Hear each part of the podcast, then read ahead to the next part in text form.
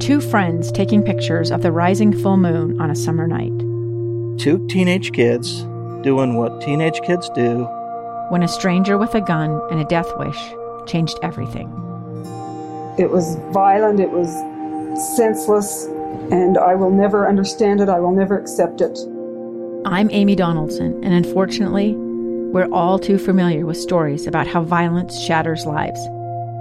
But what we rarely see is how they are rebuilt. In a new podcast, The Letter, we relive tragedy, but only so we can hear the rest of the story. The struggle to reclaim lives, the realities of grief, and the possibilities of forgiveness. I believe in miracles. Sometimes I thought, there are no miracles. Yeah, there are, and this is a big one. Follow The Letter at the letter podcast dot com or wherever you get your podcasts. K S L's top stories on the coronavirus. Lindsay Ertz with your daily coronavirus update. Doctors are trying to find ways to keep the rising number of covid nineteen hospitalizations down. Researchers from Intermountain Healthcare say they're very encouraged at the results of monoclonal antibodies.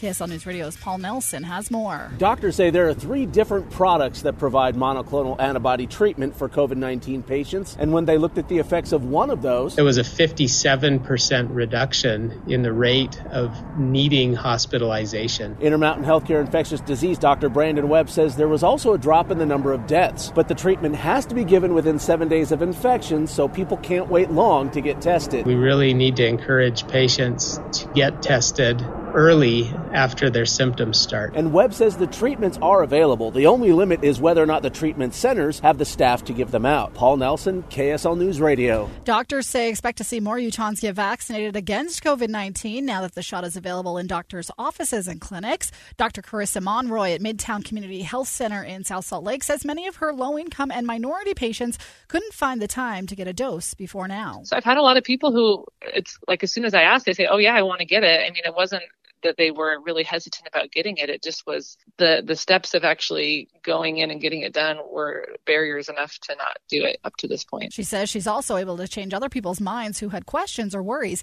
about the vaccine before now.